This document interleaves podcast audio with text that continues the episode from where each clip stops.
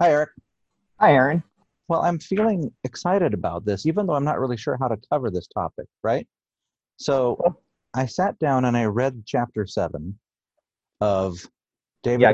McKay, The Rise of Modern Mormonism, right? Yes. I did that a couple of weeks ago. And I have to confess to being pretty intimidated. By the size of the book, or no, by the by the task that we have in front of us, right? Yeah. Um, it just reading it just tells reminds me how much I'm not a historian, especially as I reread it this mo- reread it again. It's it's astonishing how much work, how much research, how many interviews, how much paper um, of an of an historical nature went into the making of this book. It's really so much evidence. I really am impressed. Okay, so today we're talking about correlation and church administration. Okay, which, oh, man, that's going to be a boring title. So we're going to... We'll, we'll come up with something better by the time it's over. Yeah, we'll punch it up somehow. I'm not sure how we're going to. Um, but uh, the idea is that the governance of the church has not been constant. And it's interesting to think about why that's important and what it could mean. So yeah, so this book, right? So this, the way we're going to use this book as kind of our, as kind of our textbook. So the idea being that um, these guys have done something truly astonishing, and they've kind of opened up uh, the history of the church in a way that I hadn't ever really seen. Um, I guess this is. Um, Old old news to you, because this book came out in two thousand five.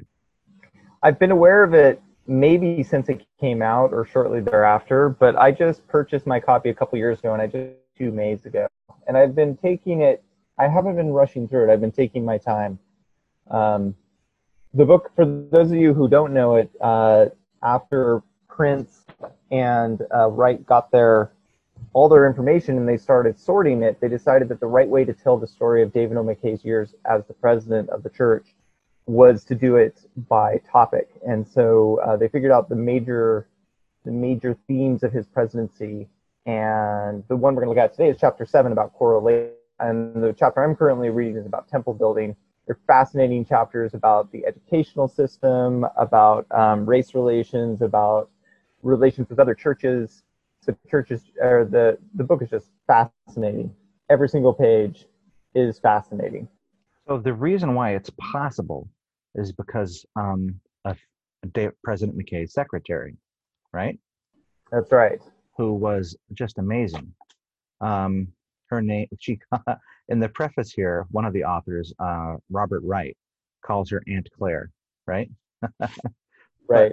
But, um, her full name was. Um, Claire Middle Claire Middlemiss, and she was President McKay's secretary through his whole life. And what she would do is every day she would come home and just write down everything that happened. Yeah, she kept excellent records. There really isn't anything else like this. When, when you compare it to, say, the work that's been put in the last decade for the Joseph Smith papers, um, those are chaotic and messy and, and sources from all over the place.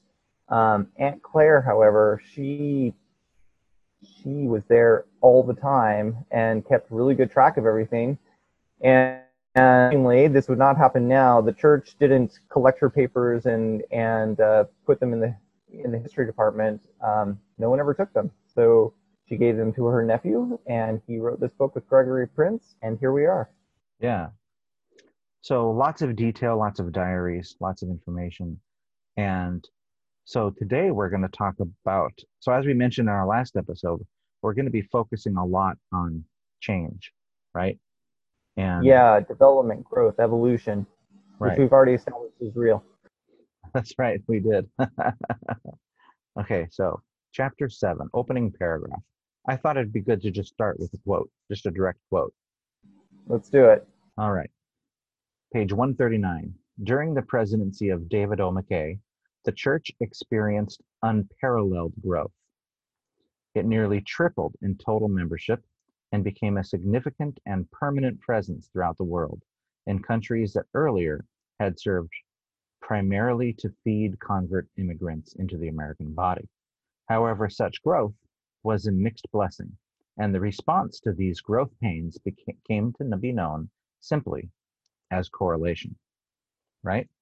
Aaron, did you realize that it was in your parents' lifetime that the church ceased to be a Go to Utah church? A Go to Utah church? I have not heard that phrase before. Just made it up, that's why. Okay, well, run with it. Tell me what, what you think it means.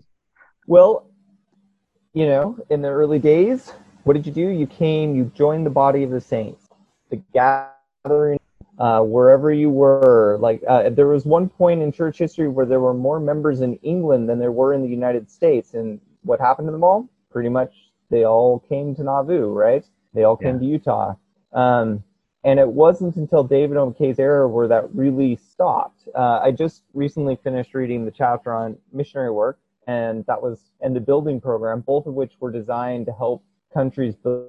The same thing with the temple program. The reason that they're building temples in Switzerland and London, as I'm in New Zealand right now, it, where I'm reading, is to give saints the ability to stay there. I mean, if you have to spend everything you know for a trip to the Salt Lake Temple, why not just stay in Salt Lake? Yeah, that's right. This is a fundamental change to what Gathering to Zion means, which is a fundamental aspect of what it means to be a Latter-day Saint.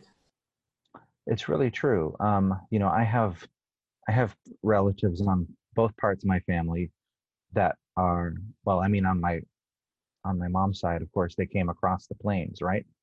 You know, right.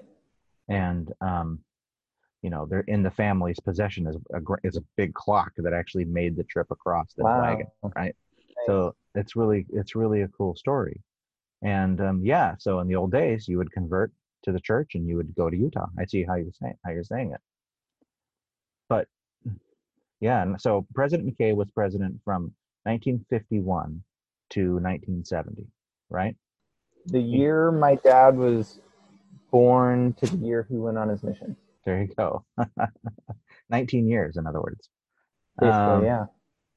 And uh, yeah, tripled. The the membership of the church of the church tripled, and it became hard to govern. So, what does well, that mean? It became hard I mean, to govern. It and this is sort of a um, how do you want to call this a a negative connoted term, but it was sort of a good old boys club, right? Like. All the general authorities were cousins of each other, all old Utah stock, and that was good enough because you knew everybody, right? All the state presidents were friends with um, a general authority or five. Everybody knew everybody else, so you could govern through personal relationships. Um, that's, that's actually that's actually quite a bit more than that. So when President McKay was called to be an apostle, he was thirty-two years old, okay? Yeah. And this was in nineteen oh six. A mere child. Okay. And what happened in nineteen oh six is it was shortly after the uh, Smoot trial, where an L D S oh, apostle yeah. was essentially called to the, um, he was called to Congress, and they essentially there was this essentially this so, this debacle, this or this public relations nightmare, right? All, yeah. He was elected all, as senator, and the Senate was not sure they wanted to seat him. Uh huh. Right, because he was Mormon and because of the yeah. polygamy. Right. And so uh, they had, so nineteen oh five or oh six, whichever it was, they did the second proclamation saying, you know, as they, as, uh, they say in the book, this is the, and we really mean it this time, no polygamy. Yeah, this is when they start communicating people are over it. So two of the apostles resigned over this of our church. And there were three vacancies then because of a death, I think. And so one of the vacancies was filled with President with uh, Elder McKay at the time, who was thirty-two years old. And yeah. so by the time um, nineteen fifty-one rolls around, think about how long he'd already been an apostle when he took over on the church. Yeah. Yeah, almost fifty years. So the church was moving from this environment of this, or of this Utah stock, as you say, where you have these big families, right? Mm-hmm. And this kind of ingrown organization to this environment where in the, by the time nineteen fifty-one rolls around, um, you have these five organizations And those five organizations are the church. What, Talk us through those. Or let's see, I didn't reread the article in time. I was going to. Let's see if I can remember them all. Yeah. So there's it. the Relief Society, of course. Yep. Uh, the Sunday School, which is maybe not the strongest of them. The the the M I A. Wait, M I A, is that right? Mutual Improvements. It is. I yeah, realized it, it was the same as Missing in Action. It uh, is. Were the were the girls and the boys the same organization? Or were they nope, separate? That's two of them. That counts as two. That's two of them, and then primary. Yeah. And primary, I think, is an interesting one. The Sunday school, everything I'm going to say is also true of Sunday school. I don't think it's true of the other three, but uh, primary really was just started by some ward, right? Like it started, somebody said, we need something for the kids, and it was a good idea, and it picked up, and it spread, and, and it's church-wide organization. Um, yeah, bottom up, bottom up church well, organization. They were all, I think what he says is that they were all pretty grassroots, these organizations, right? So, yeah, I mean, M I A, I think, was officially, in a way, started by Brigham Young, and Joseph Smith was involved in the starting of the Relief Society. But yeah, it's it's better to think of them as programs that got started by the people rather than created by the top and, and shipped. Yeah. So what organization did I leave out? Uh, well, the priesthood, I suppose. That's right. If you want to call that an organization. At the time, that certainly wasn't. Um, yeah. So... And I'm not reading that into, into anything into that, but there are the other three, the other five organizations essentially were autonomous, right? So what that means is they had minimal supervision from the uh, First Presidency in the Quorum of the Twelve. They they had their own budgets, they did their own fundraising, they had investments, right? Yeah. Um, there's this great section about about investments. So this is Joseph T. Bentley, General Superintendent of the Young Men's Mutual Improvement Association, right? And he says, um, we paid our own expenses. The church didn't help the mutual financially at all, nor the Improvement Era, which was its monthly magazine. But we were becoming stronger financially year by year. The Improvement Era had developed into such a fine magazine and was so widely distributed that it became a source, quite a large source, of revenue. Another thing we did after I went in, we localized and controlled our investments. We had a tremendous amount of investments, both with Mutual and with the Improvement Era. So these five organizations were more than just um, organizations that were in charge. That were, in, I mean, they they had some direction from the First Presidency, of course, but they had their own boards and their own funding, and they really kind of operated independently. And their and their lesson manuals were all very different from each other, right? And they would meet at all, and five, five or six times a week, right? There'd be, there'd be, um, you know, one person meeting. There'd be one, one organ like the primary. We would meet on, you know, Sunday night maybe, and the young women on Tuesday, and the young men on Wednesday, and right, Relief Society on yeah. Saturday. You know, whatever the dates. And were. That change would, or, or that that organization would last almost ten years past McKay's death. This is a slow process we're talking about. Right. That so weekly organization, I mean. Right. So we're talking about the process of, of correlation, right? So why don't, why don't you describe what correlation means to you in this in this regard? So I never thought about correlation until I don't know when. The internet, I don't mean like the first time I got an email address. I mean the beginning of social media with, with blogs. Probably around that era is when I first thought about it, which was the same time this book came out. And so maybe this is where some of the ideas came from, though not directly since I hadn't read it yet. Um, but correlation as, is the idea that everyone in the church experiences the same thing. And, and this is probably the first way I ever heard about the effects of correlation. People talk about how nice it is when you travel and you go to the ward, like, they're reading the same chapter in the Book of Mormon that you were at home, right? It's the same thing. No matter where you go, it's the same chapter in the Presence of the Church Manual, whatever it is. Um, the idea that we are the same everywhere. Um, and this this is manifested um, by things like the lesson manuals being the same, by the organ, like three hours of church uh, in a certain order, and um, there's a bishop and there's a Relief Society president and the wards look the same, and and everything is very, um, I don't want to say regimented because that sounds militaristic and I don't mean that, but Yeah. But it, it's coherent and cohesive and the same. And the good thing about that, of course, is just that. Um, the bad thing is it's kind of, that that's also a fairly good description of any dystopian novel that's come out the last twenty years. Well, it's interesting. What I wanted to, I, I mean, I, I, I, I think I, I see what you're saying. I think it's important that we have that part of the conversation. But when we, for now, I actually don't, I actually think it'd be better to not make value judgments up front, right? Let's start yeah. by presenting the facts as they happened. Well, right? and, and there, it's a legitimate problem that the church is facing at this point. Um, they're spread around the world, and yeah, it's it's the nineteen fifties. We have airplanes and um, radio. Like, it's beginning to be possible to be in touch with an entire worldwide church uh, yeah. without too much isolation. But it's it's not twenty twenty. We're yeah. a long stretch from like being able to stream the internet, or excuse me, stream General Conference online, no matter where you are. They talk about this one guy who wrote his um, thesis, mm. right? His doctoral thesis, like in nineteen sixty.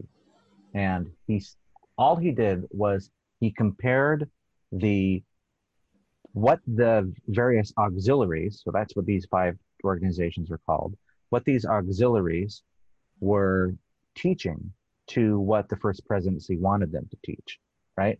Mm-hmm. And, and sometimes, in some ways, they were just way, way off, right? Because they were independent, right? And so... Well, to be to clarify, you're not suggesting that some of them were, you know, uh, teaching that Brigham Young was God or something like that. It wasn't. It wasn't that sort of divergence. I don't actually know how divergent it was, but there's a citation here, and this was um, that actually I think we could probably go and look it up to see how divergent there were. Enough to say that they were divergent enough that the presidency of the church worried about it, right? Yeah. This is actually where correlation came from. So the, there were several committees that were started um, throughout um, when uh, pre, well, so so President McKay was big in education, right? His he was called to be an apostle at thirty-two, right? But his career trajectory was in education, as like principal of some schools and things, and yeah, you know, so he was big into education, and so he got put on these committees where the simple task was correlate the church, right? Try to. Try to make it so that these people are all teaching the same things. And one of the early committees made a, recommenda- a recommendation to the, to the early church to just take all the all the teachings and give them to the Sunday school, right? Yeah. And this was like in the thirties or something. And the president then looked at that idea and said, no, we're not going to do that. And so because of that, that's why we even still have the organizations that we do. Because all of those five organizations, they still exist. But they do. By now, by twenty twenty, or even by the time I was old enough to remember, they didn't have the same, they now don't have this autonomy, and they don't have those big boards, and they don't have their own funding. Everything is under the first presidency. And how you get from here to there is really interesting. Um, the Correlation Committee was organized um, by President McKay, and um, I know I'm going to summarize this in a way that's going to screw up some of the some of the details. So I encourage you to read the chapter because it is a fascinating chapter. But essentially, um, President, well then, um, Apostle El- Harold B. Lee was in charge of it. And it mission creeped.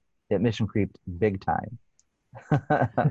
So it was that, originally... is, that is a real theme of this book. Like almost every chapter, there's some sort, someone is involved in mission creep. So. Okay. Well, I've only looked at this one so far. What, do you have yeah. another example? Sure. Um, so... Ernest Wilkinson, who was president of B Y U for a long time, um, slowly took over all of church education, um, had plans to buy junior colleges in Arizona and Idaho and California, and um, spent a lot of money, um, and and might have might have gotten away with it, but unfortunately the guy running the building program at the same time was in, experiencing some mission creep and spending lots and lots and lots of money, and eventually it had to be shut down because both of them were outspending the church's revenues. And hmm. uh, yeah. Well, in this case, the mission creep actually happened in terms of creating the home teaching program, right? Those kind of mission creeps, and uh, which turned out, which are beloved programs, right? But they came from this idea of Um, standardizing the curriculum, and uh, so they so this committee kept adding new and new things to the church, and President McKay expressed some reservations about it, right? Um, about what this committee was doing. Let's see if I can find a good quote. The court, okay, here we go. This is following um, one of these meetings between the three first presidency meet. This was in the sixties. It was the three first presidency met, meetings talking about this correlation committee, which again was led by some members of the quorum of the twelve, right? And he says um, this correlation. So this is what President McKay said. The, this correlation work is applicable to courses of study of priesthood and auxiliaries to avoid duplication. That is the purpose of correlation work. That is the heart of it. And further than that, as it affects the organization of the church, we will have to decide and tell them so. That is where we stand on it. It is easy to understand how the apostasy took place in the early days. There it is. uh, and so, um, yeah, but he had these reservations, but essentially didn't do anything about it. And the, the mission got creeped. The um, organizations were the, were brought in under the first presidency and the quorum, and we have the church as it stands today. And so again, I'm not putting any value on on these statements, right?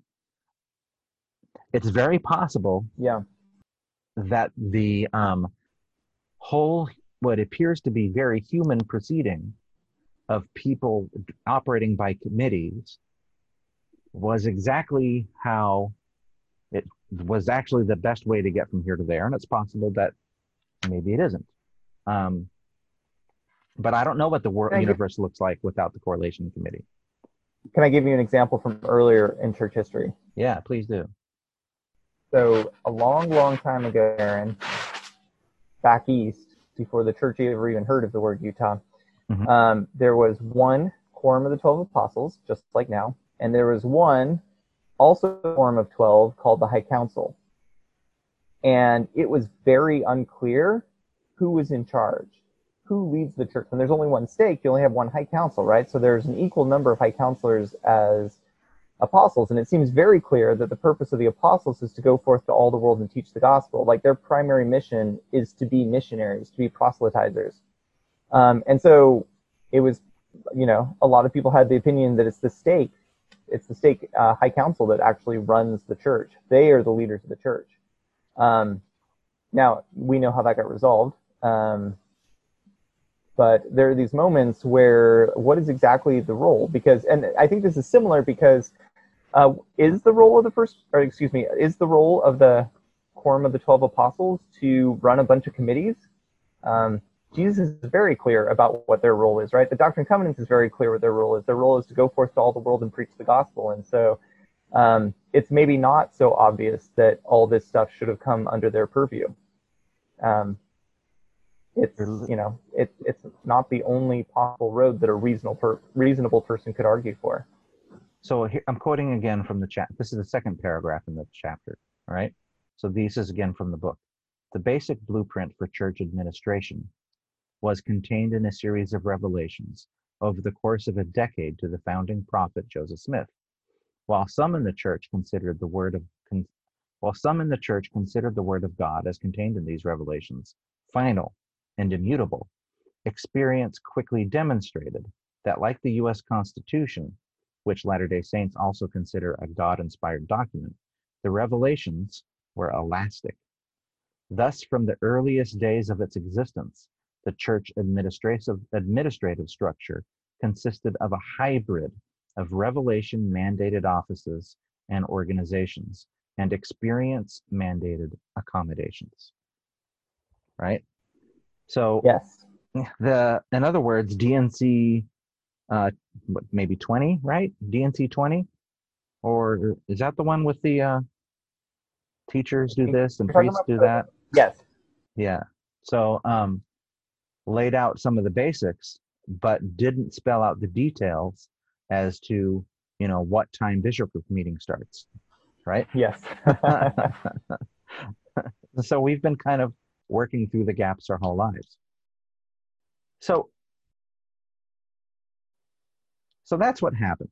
There were these five organizations, and they got correlated until there were essentially the church as we know it today, where all where everything goes through one head. Yeah. Um, and to the point where I'm not really sure, and this is going to sound terrible, and it's going to sound sexist, and I don't mean it at either in either of those ways. I'm not sure what the General Relief Society presidency and primary presidency and the Sunday school presidency, like, I mean, what do they do? It, it at least historically speaking, they they're kind of devoid of power that they used to hold. And you know, the the first presidency releases them every five years and chooses new people. And something something I remember, an observation I made earlier in my adulthood, was it seemed like every time a new society presidency came in, they did all the things they could do. So they changed it from homemaking to enrichment to relief society meetings. Every new presidency gave it a new name because that was the only thing they actually had the power to do. Um, we're going to talk about uh, Chiko Okazaki later, but um, she talks about this. And um, yeah, I, I, I find this... It's, it's frustrating because I understand the important reasons for correlation, and I do think correlation of some kind was necessary. Um, but I feel like there's been a lot of unintended consequences, and one of them, as you suggest, um, without being rude or sexist, is the um, disempowering of Latter-day Saint women in, in many ways. So this is a great a great topic, but I kind of bristle a bit as as a longtime member of the church of the word power within the church, right? So, I mean, I know that the General but, Relief but Society Aaron, president are wonderful, and they do a lot of good work, right? Uh-huh. And but it's service, right? Is it? What does power even mean? uh, it's a good question. Can I can I give an example? I think I may have told this story before because I think about this story a lot. Um, So if you'll forgive me, Aaron, I'm going to tell a story you've probably heard me tell before. Oh, go right ahead. Uh, but in the in the early days of the church, women would give blessings. Um, women would uh, there there were blessings for the heal for like for expectant mothers that women gave, blessings for the sick that women gave, um, and this was just a really established part of church culture. And but this weird thing happened where women kept riding into Salt Lake City to make sure it was okay they were doing this. Eventually, the first presidency threw together a form letter, which they could just send out when the questions came in saying, yes, of course, you have permission to do this. But if you keep asking permission, eventually you will find someone who tells you no. And um, and that happened, and slowly that part of church um, culture got removed. And, and there are maybe cultural reasons for this, too. Um, Uh, a lot of, like, we don't baptize people for illness anymore um, there, because we, we believe in science as Latter-day Saints, um, and certain things we just don't do anymore. And, and part of that is the way culture has changed, and good, like, to lose a, a really vital aspect. When I was a kid, so I was born in nineteen seventy-six, and I left Idaho in nineteen eighty-seven, and it was while my family was living in Idaho. Uh, my parents came home from the adult meeting of state conference one night, and um, had a talk with us kids because the stake president had clearly instructed the women of the stake that they should be engaged and part of father's blessings. When a father gives a blessing, the mom should stand in on that and put her hands on the head too. That's that's the way we do it, and, and we shouldn't allow this to be lost. Um, and my mom did that for a few years, but she just wasn't, you know, eventually she stopped doing it. And I think it's because somehow, and what, this is one of the accidental casualties of of combining, what's the word I'm looking for, um, gathering power, however we want to define it, into a limited number of bodies, as fewer people have access to it. And I don't really want to define power specifically um, beyond the ability to do things, um, especially the ability to do things without permission. And the purpose of correlation was to take away people's ability to do things without, without permission, and for reasonable reasons. But once you start um, doing that, it's a little hard to know where to stop. So it's interesting. The the the this this this organization was described as with these five different different committees, right? Yeah.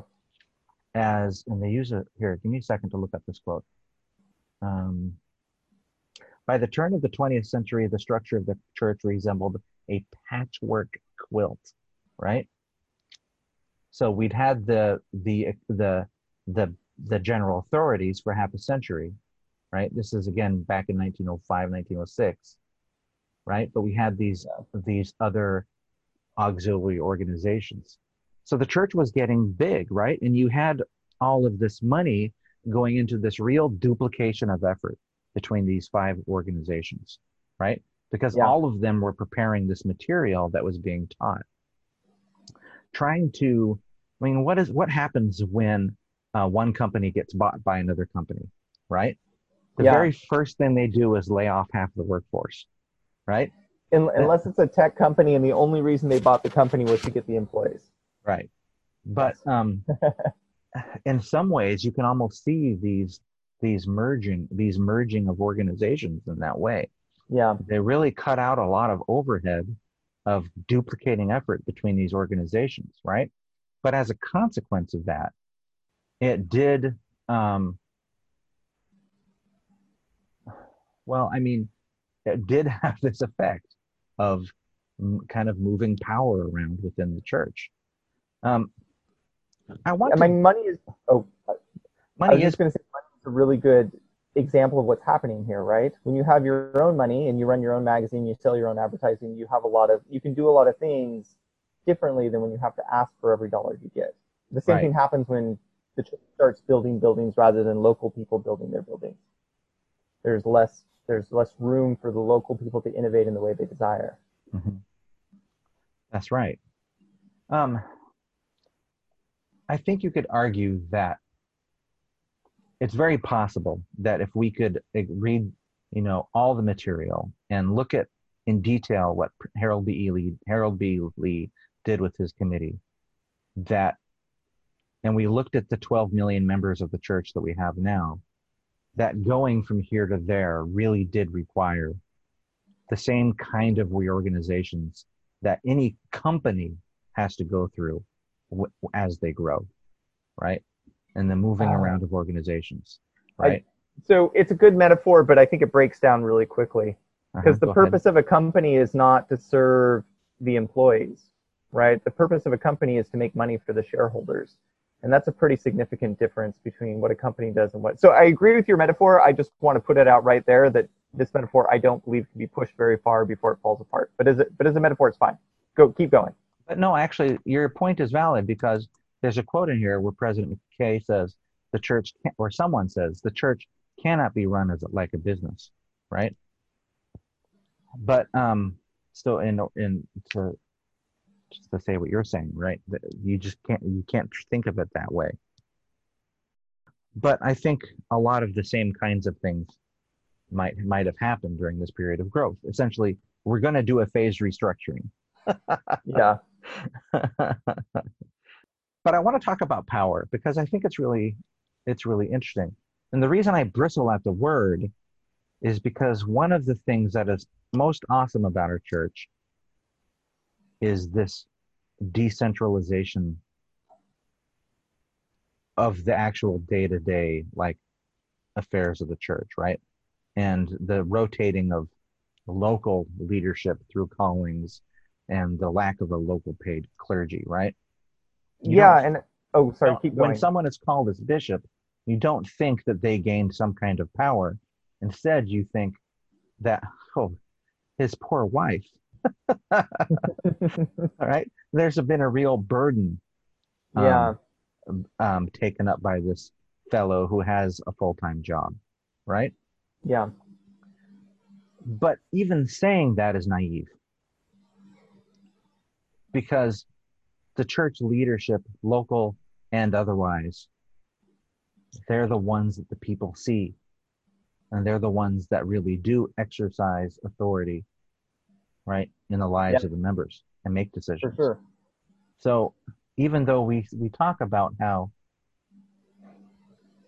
you know, we that we don't, the, the, the notion of power doesn't really apply, it's kind of dodging the definition, the ability to decide. Yeah. it, it drives me crazy when people do this in a sacrament meeting talk or in general conference or in a political speech or anything else. The etymological fallacy, the idea that what a word used to mean a thousand years ago is somehow relevant to what it means today. So um, I am committing a sin, in my opinion, right now. But but the word, the, the power comes from a, a Latin word, which just means to be able to do something. And I, I think that's a really helpful way to think about power in our conversation. Like, do you have the power to just be able to do something? Can you, are you able to do it? If you are, then, then you have the power. Um, and I do think the last few years we've seen a shift toward, like, like the way ministering is framed differently from home teaching. I think it's designed to like put that ability to do something back in the hands of the lay members of the church, um, as opposed to being waited, wait, waiting to be told to do something. I think, I think we might be seeing a trend towards putting more power back in the hands of the people. Um, but that, that's something for a historian to write in another thirty years. I think it's a little too soon to be sure. Yeah. So here's what I did learn from that was um, one of the things I learned that was important to me as, as I read about correlation, right? And about how the church changed through these maybe thirty, forty years is, is how human it was, right? How it, it I mean, I'm sure, I mean, it's in the, in the preface, it talks about how President McKay would start every morning at four a m you know, and seek guidance and study, right, and get ready for his day in that way. And I'm sure that the apostles that surrounded him were no, were no slouch. But at the end of the day, they had to make decisions, and they had to change the way the church was organized. And if they can did it then, there's no reason to expect that it wouldn't happen in the future as well, right? Sure. And so... point of having a true and living church, right? Right. It's alive, and it stays true to God as it grows and changes and, and evolves and develops. Do you want to make a couple of value statements now that we've talked about it?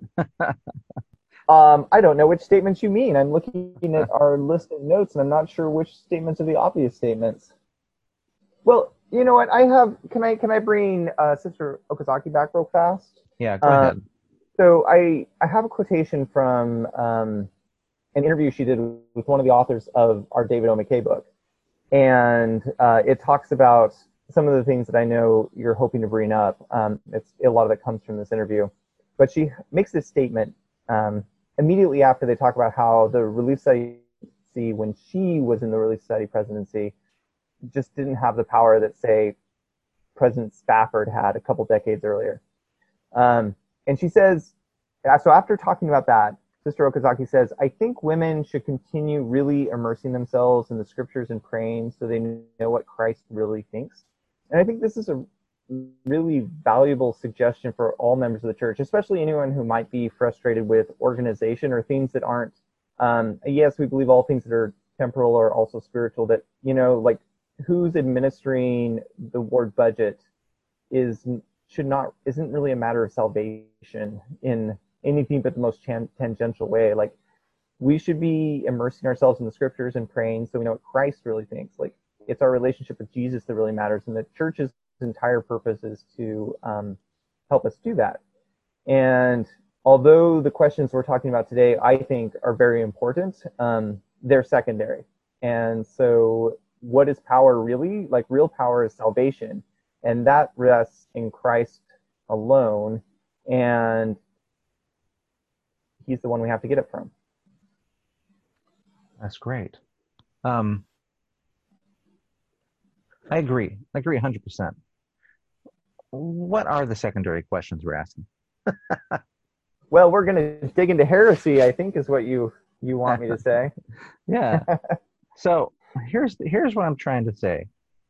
We have, we have, what we've shown here in the last, you know, half hour is that the church rewrote itself over fifty years, right? Yeah. We exited this era of polygamy and, and, you know, and we, ent- and we had this era of these auxiliaries, and then we entered this, the modern era of um, a centralized curriculum and, um, and, and government, right? Yeah. Um, that, and the, what we and the idea is that we, because we are, you know, taking aside the historian point of view, the historian just says that that's what happened, right? Historians actually try to capture the past, right? Right. We actually are members of the church, though, and we have a testimony, you know, of the prophet, right? And we have an underlying belief that, you know, revelation and inspiration guided, you know, the process, right? Sure, maybe not every step, but within yeah. the lens of the humans that did it, along with mistakes right. along the way. We, we're big fans of the, the large scope of history. Yeah, but we think that maybe there were some. What we're saying, though, and this is the heresy, right? Is it heresy to suggest that maybe some missteps were made along the way, and that the organiz- of the ch- organization of the church still needs some refining, and that um, it will change in the future? Is that heresy to suggest that? The quotation you read earlier, um, comparing church order to the Constitution, I think is um, and useful here. Uh, I just read a great article in The Atlantic a couple days ago um, by a fellow talking about why he loves the Constitution, even though he, it dismissed his great-grandfather as as three-fifths of a person. And frankly, um, there are some other ugly things in the Constitution. But so there's that. So, so the Constitution, to say the Constitution was perfect at the beginning is to support some kind of ugly stuff. Um, But to me, in a way, what makes the the Constitution particularly inspired and divine is also what um, makes our church particularly inspired and divine. And that's Article five of the Constitution, which puts out a method to amend the Constitution, to change it, to make it match a, a better version of reality. Mm. The Electoral College was a compromise that nobody liked, even at the time, right? Like, it, there's no reason it has to be a permanent fixture of American legal life. And so um, these days, I in, in our day of hyperpartisanship, you see a lot of people who, like, you know, you love the Constitution is exactly as it was divinely inspired, or you are a terrible American heretic. And it's interesting to me that in order to hold that position, you have to believe that Article five must not be divinely inspired, right? Like, the Constitution is designed to change. And the purpose of having living seers, prophets, and revelators is to change the church. That's what it's for. They lead the church, and therefore the church can change. God can change it whenever he wants. We believe in the same organization that existed in the primitive church, all right? That's right. I'm again, I'm again quoting one of the articles of faith. We also believe he will yet reveal many great and important things. I'm telling you, it just still feels like heresy to suggest that the church or organization isn't perfect, right? I'm t- I'm telling you that as a lifelong member of the church, right? My upbringing, yeah. bringing, my background tells me that it is heresy to suggest that the church organization isn't isn't just how God wants it, right? Even though I yeah. know, even though I know that the church changed a lot, I still have this lingering feeling that, no, we're good, we got it, right? Yeah. So I have to tell you, as I've been reading this, it just reminds me of other churches, okay? Because we're seeing the actual humans do the work. Right? The organizations of all these churches and throughout all the worlds have all gone through processes just like this. Yeah. Right? Where they changed, where they reorganized, right? Where they grew and where they shrank and where they dealt with local problems and global problems, right? So obviously the church needs to change. That's just the way things things go. But if I wanted to suggest to you specific changes that I think that should be made in the church, uh, that feels a bit dicey. Why? So I, I have this theory Um, and I developed this theory that the twenty minutes while I was waiting for you to show up, so it's not very developed yet. um, but it wouldn't exist if you hadn't been late. So I'm sorry I was so, late, but I'm, I'm glad that I get a theory. Um, so I was thinking about how all these auxiliaries got started from the from the ground up, right? Like one lady said, "We need something to do with these kids. Let's start the primary," right? That that's sort of pioneer scrappiness. Uh, Brigham Young sent people out to start a town in the middle of nowhere and forgot about them. Um, you know, and they just had to take care of themselves. The the nature of the world at that time, uh, and the nat- therefore the nature of the church, was that you really had to be on the ground figuring things out, right? And that was fine because all the general authorities were second cousins to each other, and everybody knew everybody else. It wasn't that hard to keep everybody under the same tent. Now, as the stakes go further and further afield, and the tent gets larger and larger and larger, and everybody's not related to everyone else anymore, we need to go through a period of retrenchment, which is correlation, right? We need to make sure everybody's on the same page.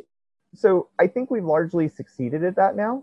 Um, you go to church in Uganda tomorrow, not tomorrow's not Sunday, but on Sunday, Aaron, and um, well, I don't know if they're having church because of the pandemic, but uh, you will have a lesson very similar using probably out of the same manual, unless you have some crazy Berkeleyite teacher um, who, you know, who's going to give you basically the same thing you're going to hear in any other ward, right? Like we have successfully retrenched, we've successfully correlated. It doesn't mean that the that entropy is not part of the system and chaos will always be introduced, but I don't think it's quite the concern it was when David O. McKay was the president of the church. Which raises the question, now that it's fairly easy to keep tabs on everyone at all times, um, are we able now for a new pioneer era, for more bubbling up from the bottom? Like you and I can r- create this podcast with absolutely no ecclesiastical authority. It can go out to anyone in the world. Um, we're just one of many podcasts, just one of many Twitter accounts. Uh, the world is full of people talking to each other. And um, although I really do believe that the fundamental church unit is local with your ward and your stake, and that that's really where what the church is and and its most important form. Um, I think we we might be entering an era where things can bubble up again. Um, I, I I just feels like we might be pioneering again because we're in a safe place. We the church is well trenched. We're not, you know, it's not that hard for everyone to know what the program is. And so there's room to experiment again without too much concern. And you really have seen a lot of experimenting from the first presidency, right? We've, I mean, we've seen a lot of change over the last couple of years, you know, two-hour blocks being the most, maybe not the most recent, but it feels like the most recent example. Um, yeah, but I mean, is that radical? Um, is moving the missionary age forward radical? Um, is changing home teaching to ministering? Like, I, I feel... Uh, getting rid of high priest quorum, like like actually I, I think a lot of these ideas I'm behind and I agree with and I think they're good. Um, and they they are, as far as I can tell, but they're not reinvention. There's nothing heretical about. If I had suggested two-hour church ten years ago, people might think I was um, outspeaking my play. It's not that crazy. Um. Okay, so let's, so we, so, okay, but the question remains, is it, her- so we think that it's not heretical to suggest specific changes. I actually, well, I don't think it's heretical to suggest them. I think it's heretical to like, and, and within our power, within our ability, um, like if you, Aaron, what is your calling right now? I'm in the word mission. That's right. So if you in the word mission come up with some sweet new program, you know, it's pandemic time. Um, I don't know what you come up with, some brilliant idea, and whatever brilliant idea you're actually doing, let's use that as our example. um, that's within your sphere of influence. Like it's not heresy for you to do this crazy new idea. That's exactly what's right. And if and if it works, um, now instead of just being able to share it with your bishop, who might mention it to the other bishops in the state, who might mention it to their, you know, like how far is it going to travel? Like if you are a Twitter mission leader or something on Twitter and you have one hundred thousand followers, there's no such person, of course, but yeah. All of a sudden people might hear your ideas. Like there's different ways for, for innovation to spread. And now, of course, the risk is that you become you become, uh, you think that you are more than you are, right? Um, there's a difference between having a good idea and sharing it and being the prophet. And that, I think, is what apostasy is, right? That's when you start trying to start your own Word Mission church, right? Church of the Word Mission, um, only nine percent tithing. That, that, that becomes a genuine heresy. But I don't think there's, there's no reason for the institutional church to be threatened by experimentation. And I, I feel that we're on the cusp of a generation of leaders um, at the local level that are prone to experimentation. And um, I really don't think the church should be threatened by that. And I suspect, as a whole, leadership is not threatened by that. I also suspect there are some exceptions to that suspicion. But I, I think that largely people realize that the church is a local phenomenon, and to find, you know, solutions to local problems, you need local power. And, and that's, like I was saying earlier, I, I see that trend in what's coming from the First Presidency, this re-endowing with power um, from Salt Lake City. We had a specific idea. Did you, in the Word Mission? No, no, you and I. Oh, you and I. Let's make a specific recommendation. Let's carry it all the way up to the First Presidency. Okay. And this was your by common consent article that you have linked. Oh. So this is an article by, um, well, who's the author? It's on the by common consent website. It's uh, Steve Evans. Steve Evans. And he is writing about the Joseph Smith papers. What have the Joseph Smith papers taught me? Right? Yeah. And one of the things that he says is another observation. Running a church is a major headache. So much of Joseph Smith's papers are made up of deeds, letters to attorneys, bills, invoices, complaints, and administrative records that it's hard to believe he ever had enough time to do all the actual prophet work stuff. Perhaps this is the origin of saying that all things are spiritual. If the records are a representation of how he spent his time, I'd say about two-thirds of his time with dealing with day-to-day hassles. It's no wonder that his translation of the Bible took so long. I think a lot of us have the impression that the prophet is a role express, exclusively practiced in the wilderness without concerns for, uh, for worldly things. I'm not sure whether that's true, but Joseph Smith presents a vision of leadership where the temporal concerns of himself, his family, and his flock are all intertwined with his spiritual insights and his desire to do as he feels inspired to do. In other words, boy, it sure seems like the twelve and the First Presidency are busy. Yeah, and the David O. McKay book certainly helped me understand that too. Right. And wouldn't it be interesting if we added another layer? So we have the layer of our First Presidency, our Quorum of the Twelve, and the local seventy leader layers. But is that enough? Should there well, be another I mean, layer? There, there is what we might call the deep state, right? Like the the lifetime employees who do a lot of the day-to-day running of things. Um, I, I don't I don't have a map of church organization that, that covers those people. Um, I, I actually, have, oh, go ahead. I actually suspect that some of this has been happening already, right? I, I think I have so a, too. I have a feeling that I see more apostles at local leadership meetings giving talks, right, than I yeah. used to, right? It oh, just, I definitely feel that way. Yeah.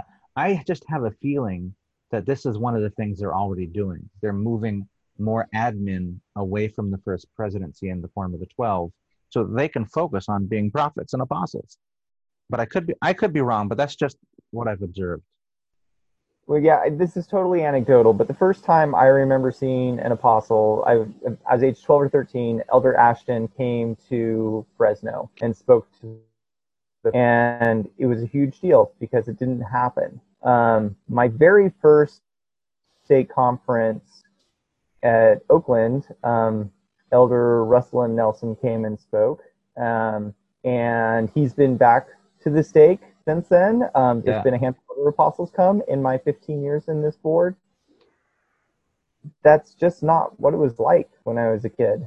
Uh, and I lived much, you know, I... I the story I just told, I was in Fresno, but remember before that, I was part of like Mormon Central. I was in, the, you know, a mostly Mormon corner of Idaho, and, and we just didn't, we did not see general authorities. Or maybe I just wasn't aware of them.